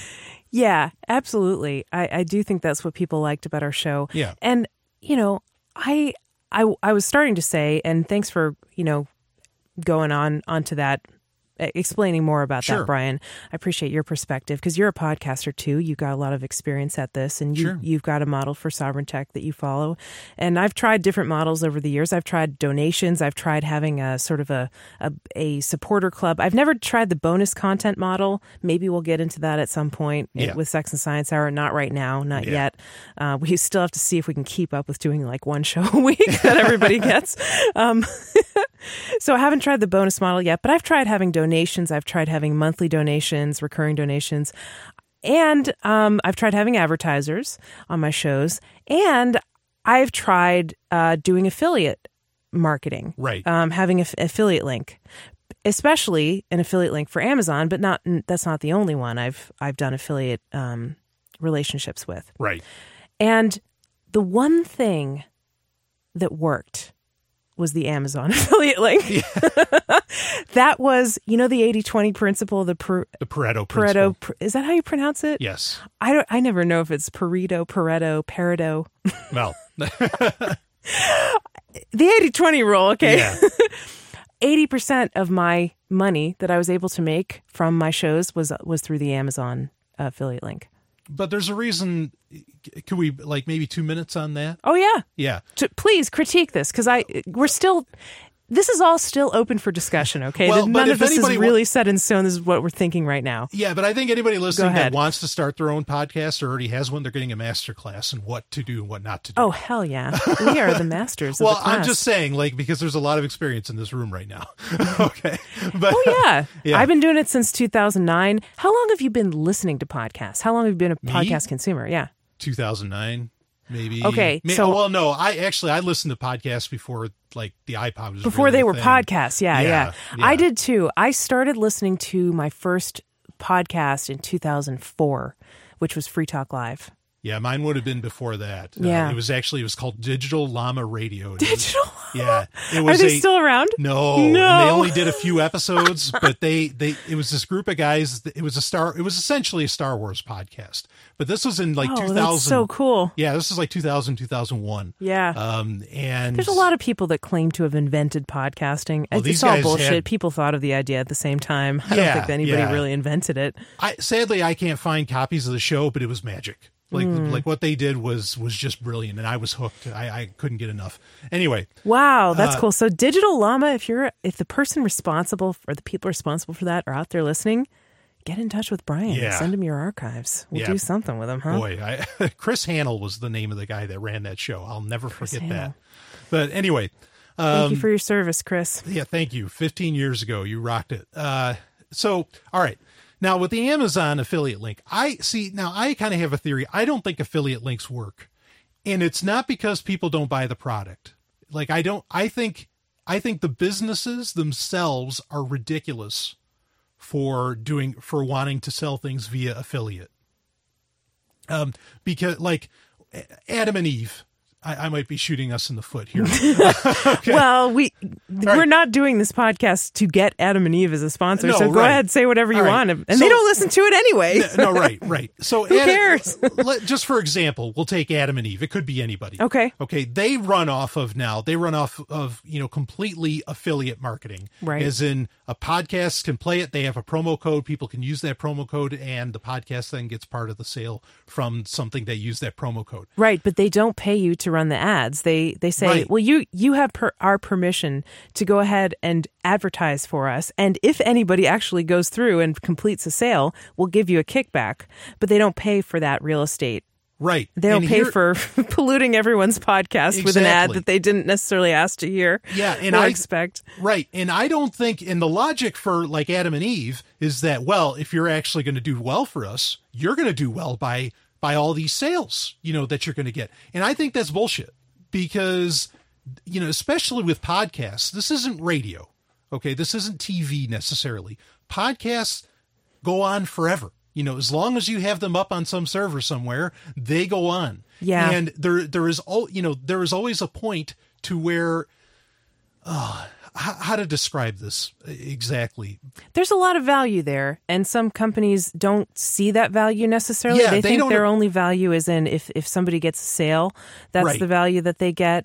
But you know, And Like, also, I- they're they're asking they're asking for in their terms as a business, they're asking for shelf space with kind of no guarantee of sale. Like a business wouldn't operate that way. A business Right. would not just give up shelf space for free. Nobody exactly, would do that. exactly. and they're expecting podcasters to do that when the you know so much of so much of the economy is cyclical there's the chance that the ad deal that you paid you know that say if i was adam and eve that i paid for six months ago in six months could go over huge just based upon the cycle or whatever the case you know h- however that ends up shaping up and so they have they i don't think these companies respect the uh you know the the the avenues the venues that they are offering out this affiliate marketing, uh, you know, out to. So I think affiliate marketing is bullshit. You can add on, you can tack on, okay, 15%, you know, like, uh, well, you know, I'll pay you such and so much. Like you could do a hybrid deal or, okay, I'll pay you for the, the ad space or the shelf space. But, uh, and then, then I'll give you a little percentage on top and whatever gets sold. And, and there's nothing wrong with doing tracking metrics either. Like if you have a specific link that takes you somewhere, all those things are fine. But anyway, the point I want to bring up with Amazon, the reason I think that this works is because Amazon is a unique animal on the entire planet. Because is- it's where people buy stuff online. it's I where mean, you buy anything. That's the thing. today, right? I bought something on a website that wasn't Amazon, and it felt strange yeah, right, right, yeah. Because th- most of my online shopping I do there, and I think a lot of people are very similar to that. Right, that's Maybe you could comment on that. Is that scary? Maybe a little bit, but you know. well, it's a monopsony, Yeah, not a monopoly. It's getting close. It's a yeah. monopsony, and it's the first What one. is I a think- monopsony? Well, a monopsony. Okay, so a monopoly. Everybody knows what a monopoly is. A monopoly right. is when, one company dominates the market and has Right. pretty much exclusive right dominion Yes, over it. Exactly. It's to where a monopsony is one company controls the distribution. Okay, that that's a monopsony, and and both are, in my opinion, equally dangerous. But that's what Amazon's becoming. It's the first one the world will ever really see, like a real, you know, version of it, um, or at least the the most practical implementation of it. And I don't think it's a good thing, but it's there. But you can get anything. All the things we just talked, sex toys. You know, you, you go down the list, you can get there. So yes, it works because it's one. It's a one stop shop Well, you're advertising for everything in one little advertisement. So I think in so my point is is that in the world of affiliate marketing, Amazon is a Is a very special case. very unique case. Yeah, I agree with you, Brian. And as you were talking, I was I'm thinking, yeah, you know, maybe this isn't such a good idea because Amazon doesn't value us. They don't even know who we are. They don't give a shit, you know. um, and they'd probably be quick to jump on us or terminate us if we did something that they didn't like or whatever. Well, Um, I mean, but, wait, wait, Go let me ahead. finish Yeah, my it, thought. do it. So, um, I think like with you were talking about with Adam and Eve and with other uh, companies that advertise on podcasts, but only will do it in exchange for affiliate commissions and won't pay for the advertising space. I think, like, yeah, it's true. If they really, if they really, if they really wanted to get the bang for their buck, honestly, if they wanted it to work out better for, I think it would work out better for them, the company who's advertising, if they sponsored the show Yes. because they're helping to develop the platform. They're helping to engender real goodwill on the part of the host, where the host really wants them to succeed and is going to help them try to get results for them. Yeah. And also to engender goodwill on the on the behalf of the listeners of the Exactly. podcast because listeners appreciate it when somebody makes their show possible that they love to listen to every week. Yeah, when- they don't necessarily want to be the one to make the show possible, to sponsor it financially, but they appreciate it when somebody else does and they will be indebted to them Yeah. in a way. this is the other a- right. This is the other aspect where affiliate marketing is bullshit because other than Amazon, like we said, because the listeners, when the listeners know that a company is paying, you know, uh, is paying for advertising on their content, you know, on the content that they're listening to, um, like that says something. That that's like, oh no, no, this this business gets my show uh, you know, the show that I listen to. Yeah. And so I am going to frequent them because they Right. are they are my kind of business. Right, They're someone I right. want to be closer to. yeah, especially when it's a show that has like perhaps an ideology wrapped around it or something. Like it becomes very important Mm-hmm. that it's not just affiliate marketing. In fact, if affiliate marketing, I really I think by and large it's an insult. And, Yeah, it's and- really sending when when a when a company sponsors a show, it's really sending a message like, "Hey, we're a good fit. This is my p- kind of people." Yeah. you know, yeah, absolutely. and, that goes a long way. Right. And and one other point I just want to bring out, not that it's going to do anything for Sex and Science Hour, but I think it's important to mention that I think the Amazon affiliate link, as successful as it is, is something that's going to go away eventually. Because the Amazon Echo is taking over like no tomorrow. And you can't use an affiliate link, as I understand it, through the Amazon Echo. Uh, and so if people just start ordering things only through their Amazon Echo, which is that whole thing Alexa that you talk to, and, and that's kind of its purpose is for you to interact with Amazon as a store uh, through it. You know, if if if you're only going to go through that, like those affiliate links are, you know, they're going to go the way of the dodo. Uh, so so that that's something to keep in mind too. But anyway, since we hammered all that out, where do we yeah, go next? I mean that's a good point about the Alexa, um, and that's totally true. Like Amazon's affiliate program, there's some flaws in this strategy, right? That we're doing Sure. with Sex and Science Hour because which we haven't quite explained yet. yeah, been are going what, to explain it. No, no, 30 minutes, Oh, not too bad, but it, it's been fun. You know, time flies yeah. when you're having fun. I think this Brian. is a very useful. Oh, uh, yeah. uh, conversation. I do too, and I think our listeners will will appreciate it because it just gives a, them a glimpse of like what it's like to be a podcaster. I am the they- great and mighty Oz. No, you're not. Pulled back the curtain. No, you're not. I, I- was just referencing. oh, you're pulling back, the curtain. That's cute. Yeah. Okay. No, I am not the great and mighty Oz. so, what the hell was I saying? Anyway, um, so it's totally maybe there's some flaws with the strategy because it's totally possible that Amazon could take away their affiliate program tomorrow. Right. You know, they could totally terminate my account. They could terminate the whole thing. You know, Yeah. they could change it in such a way so that it doesn't make sense anymore. They could do all number of things, but for now, it I think it, it's going to work, and so Yeah. we're going to try it and see how it works. I And if, agree. if it really doesn't work, we'll find another. You know, we'll find another avenue. But so he- here's what I think. Um, oh God, where to start with this? Basically, I think that if a podcaster like us, okay, so here's my logical thought process about how and how much I want to get paid for Sex and Science Hour. Okay. I think if we put out a certain like amount of content every week, let's say an hour because our show's an hour, not counting the after show. Okay. If we put out an hour of content a week, and it takes us, let's say, one to three hours. It definitely doesn't take us one hour, but let's say it takes us three hours to make, all said said and done. Yep. Put recording the show, editing, posting, exporting, yada yada, all that bullshit, posting it online, promoting it. So if it takes us a certain amount of time to produce a certain amount of content, um, we have a target goal of what we'd like to get compensated for that time that that we spend making that entertaining podcast that hopefully Right. people like and enjoy. Right. And especially if we see that a lot of people get value out of our show because they listen to it, Yeah. then it's reasonable to expect that if they're getting value out of it and they're sending us signals that they're getting value by listening to our show, downloading it, sharing it, and all that, if we're getting signals that they're getting value, it, it's reasonable to expect that, yeah, we're on target with how much, you know, with wanting to be compensated for giving that value out to the world. Yeah. Right. Sure. Okay, so that's part one of my my theorem. I'm like laying out this logical proof. Um, Beautiful. you got the blackboard. You're nude. no, you're not nude. You're wearing that like hot teacher outfit.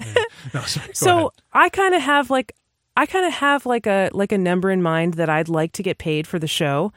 Um, I would like ideally I would like to make a thousand dollars a month from doing Sex and Science Hour once a week, putting out a free podcast that's at least an hour long to everybody in the world. So two hundred fifty dollars an episode. Yes, and I don't want to. I don't want to have ads in the show. I don't think we're going to get there with ads either. Sure. You know, um, I don't think it's even. It's almost like YouTube advertising, where the market has been flooded and the price has been driven down.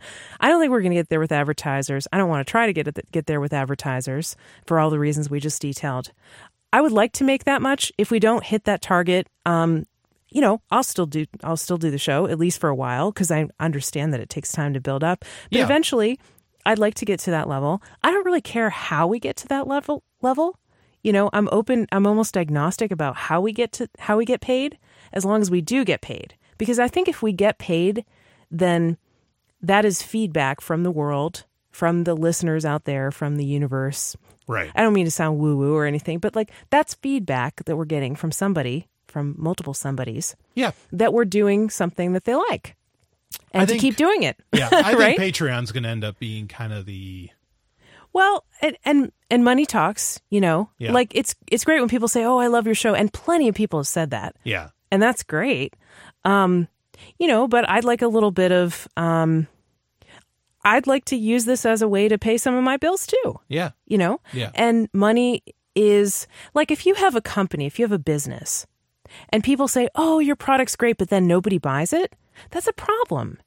Cuz you're you need that feedback. You need sales to tell you you're doing something worthwhile that you should keep doing. And I I feel that way about a podcast too. Why shouldn't a podcast be be just like that? You know, so we need some we need to get paid in order to hear that feedback that people like our show that we're going to uh, that we're to keep doing Well, it. yeah. I mean, it's value for value. That that's It's value for value. yeah. yeah. I mean, that, that's really what it comes down to. I think Now, we do get some value from just talking and having our opinions heard, it's a lot of fun. but we obviously we can't pay our bills with fun. one day, Wouldn't that be great if fun was the currency of the world? Oh boy, I'll tell you. Oh, I mean, sadly, And- a lot of there'd still be a ton of poor people. I think. yeah, and you know, I I already feel very wealthy in terms of fun. You Yes. know, and I, I could there are lots of fun things I could do besides do the podcast. This is admittedly very fun, but it's not the only way to have fun out there. So Right. I do think I I need to be you know like just to hear that through money that this is like something that's worth doing.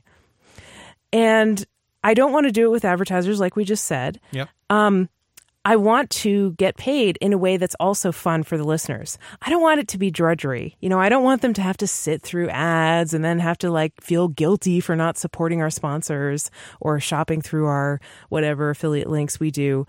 I don't want them to um, feel guilty because they don't send donations or have to try to remember to send donations. That's a hassle, especially when you're Sure. talking about Bitcoin. Oh man, like you know, there are so many shows that I listen to that I would like to support. And if I really sat down and thought about it and said, you know, is are my actions consistent with is my spending consistent with um my actions of like the podcast that I listen to? Like there's lots of in other words, there's lots of podcasts that I get immense enjoyment out of that I don't send enough money to Right. that I should probably, I could and should and would like to send more money to, but for whatever reason, I just don't. You know, I don't, I don't think of it. I tune out ads. I tune out their pleas for donations. I don't want to sign up. But I think when you give people like a really good reason to give money that doesn't feel painful and doesn't feel annoying and doesn't piss them off, they'll do it, you know, gladly. So, with all that in mind, here's my plan do an after show. Yep. Amazon affiliate links. I think the the sole reason it worked so well for me in my past podcasts that I used one of them on was that Amazon shows you, the affiliate link holder, um, the things that people buy through the link. Doesn't show you the people. It doesn't show you who you bought buy. it. That's very important for your privacy. Thanks for clearing that up. Yeah. It doesn't show me who bought it. It just shows which items were purchased through the link. So I can spy on it. Not I can't spy on you because I don't know who you are, but I can see what was purchased and then I can use that to create content. Right. We can talk about it and it's always tons of fun. and it's fun and it's interesting and it's not just like a product placement ad because it's different every week right depending on what was purchased through the link it's going to be different every week and it's going to lead to discussion it's going to bring up issues it's going to lead to discussions so it won't feel like drudgery it I- won't feel boring hopefully this will be something that people want to listen to and in an added bonus, just to make it even that much less intrusive. If you don't want to hear the after show, you don't have to listen to it. You can listen to all our content for free and then just delete the podcast before you get to the after show.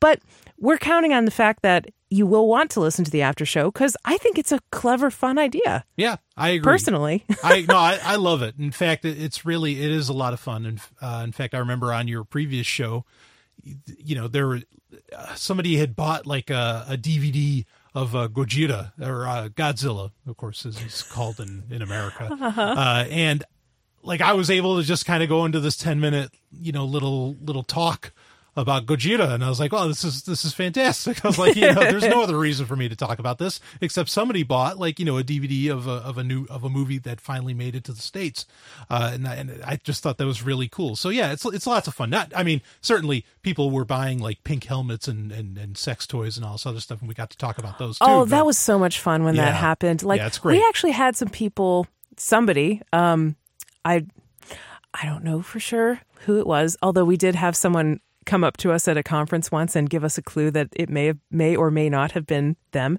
that purchased these items. yeah. But yeah, like people were buying like underwear. People were buying like, you know, dress like costumes to dress up in. People were buying sex toys. People are a bunch of freaks, okay? I, I love it. and it's good. You know, I like it. Well, whatever. No, I'm not going to say it's good. You can be a freak. You can be not a freak. What the hell does freak even mean? It's neutral. You know, it's. Right.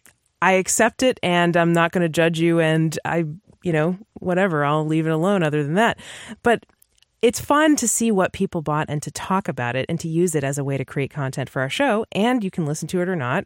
And hopefully that'll hopefully that'll be enough. And Yeah. it'll it'll be like a win-win because we get content out of it. We get money out of it. You get more content out of it. And you know, if you want to contribute to that content, you all you have to do is just shop, do your normal shopping through that link. Absolutely. And what is that link? Well, It'll be in the show notes. it's going to be in the show notes, but yeah, I'm thinking stuff.sexandsciencehour.com. Okay, I like that. Yeah, so so if you go to stuff.sexandsciencehour.com, maybe a mouthful to type in the first time, but you really only have to do it once because what you can do is go to that link. Bookmark it. Yep, clear your cookies first because you know I think I think Amazon affiliate links work off of cookies. I'm not sure, but one one podcaster who has one tells people to clear their cookies. I don't know if you really have to do that, but eh.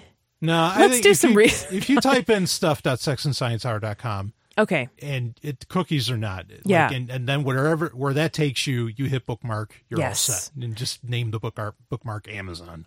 exactly, Right. exactly. So so stuff.sexandsciencehour.com, and then you just do your shopping and you're good. Yeah. and and then it'll show up excuse me it'll show up on our after show at some point so you'll have a confirmation that we got it Yeah, that it worked. yeah that it worked and now we do we we are planning to sort of do a little bit of um, fudging of the record dates for our shows not fudging but like last time we did sex and science hour in season one uh, which we're now on season two. But in season one of Science, Sex and Science Hour, we actually had a release date in mind. We were releasing the show like on Thursdays or something, yeah. and we were trying to record, you know, just one each week. And oftentimes it would get to be Tuesday, and we'd be like, "All right, we have to plan the show." Right. Wednesday, uh, yeah, we really should record the show. Thursday, oh shit, we got to record the show. Wednesday, Thursday night, oh fuck, we really have to record the show. Yeah. So it would be like that. And we don't want that to happen again because that was not fun. That was another thing that made the show less fun for me having those having those deadlines. So my solution to that because I still I still think it's better for a podcast to have consistency, you know, Yes. to come out the same day every week without fail like Sovryn Tech does, which Brian deserves a fucking medal for that because he's awesome at it. you are very consistent and that really builds up trust with your listeners. They Yeah. know your show's going to come out every they know your show's going to come out every Saturday Right. which Sovryn Tech does. And I want, excuse me, I want Sex and Science Hour to be like that. I want people to look forward to Fridays because they know that on Friday, here comes Sex and Science Hour. Here we come into their ear holes, Love. ready to. I essentially we might record them in batches at times and release them. right? Exactly. Yeah, we yeah. so so that's our solution to that.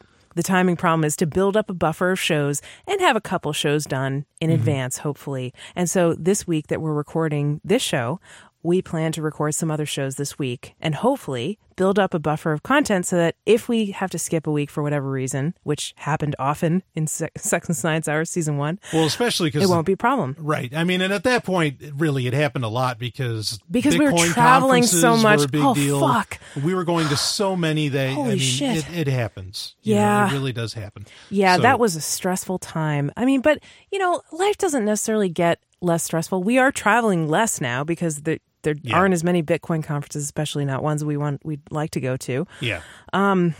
And we haven't been going to as many conferences as we did in 2014. But um we're still busy. We've got our own projects that we're working on. Right. Sometimes I get just loaded down with audiobooks. Yeah. You know, sometimes I get loaded down with other short form voiceovers, and it's great. I love it when people hire me. Yeah, you know, I love doing voiceovers. But, you know, sometimes it, uh, after talking all day, I'm not going to necessarily feel like Right. recording a podcast. Well- so I like to have some flexibility on that. Yeah, and it's important too. Like I think people, you know, there's no need for for every show or really any show to be a current event show.